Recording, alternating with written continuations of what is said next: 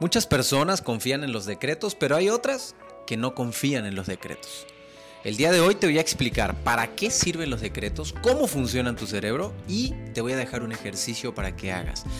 ¿Qué tal? ¿Cómo estás? Bienvenido a este podcast de Recodifica tu mente, ahora en hack de 3 minutos, donde te quiero ayudar con pequeños ejercicios a transformar tu psicología, tu filosofía y tu estrategia de vida.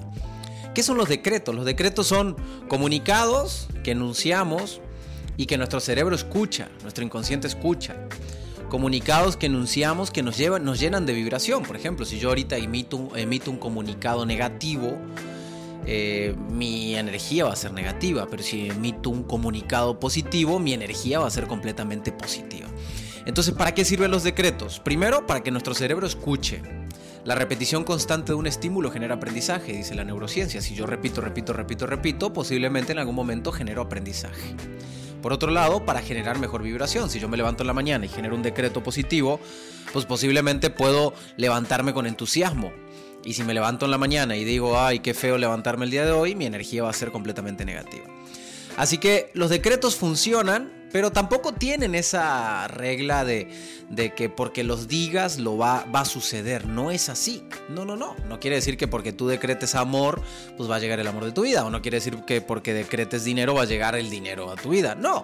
Simplemente si tú decretas dinero, pues lo que va a pasar es que tu cerebro va a poner hiperfoco en el dinero, te va a generar una buena energía y bueno, y a lo mejor surge alguna idea maravillosa de tu cerebro para generar dinero. Pero no es que el dinero va a llegar como arte de magia.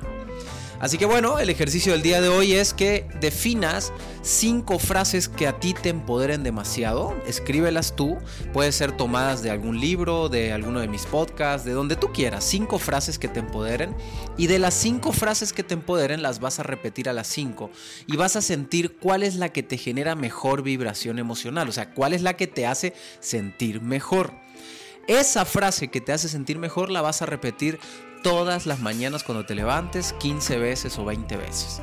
¿Va? Entonces, cinco frases que te motiven. Vas a escoger la número uno, la que más te haga vibrar, y la vas a repetir 15 o 20 veces en la mañana. Mi recomendación es que las repitas cuando caminas o cuando haces algún ejercicio físico, funciona mejor. Si no tienes tiempo de hacer ejercicio físico, bueno, por lo menos repítela, que es lo importante. Gracias por estar aquí, gracias por seguir compartiendo nuestros podcasts y ser parte de uno de los mejores podcasts de Latinoamérica en educación. Te mando un abrazo y nos seguimos escuchando.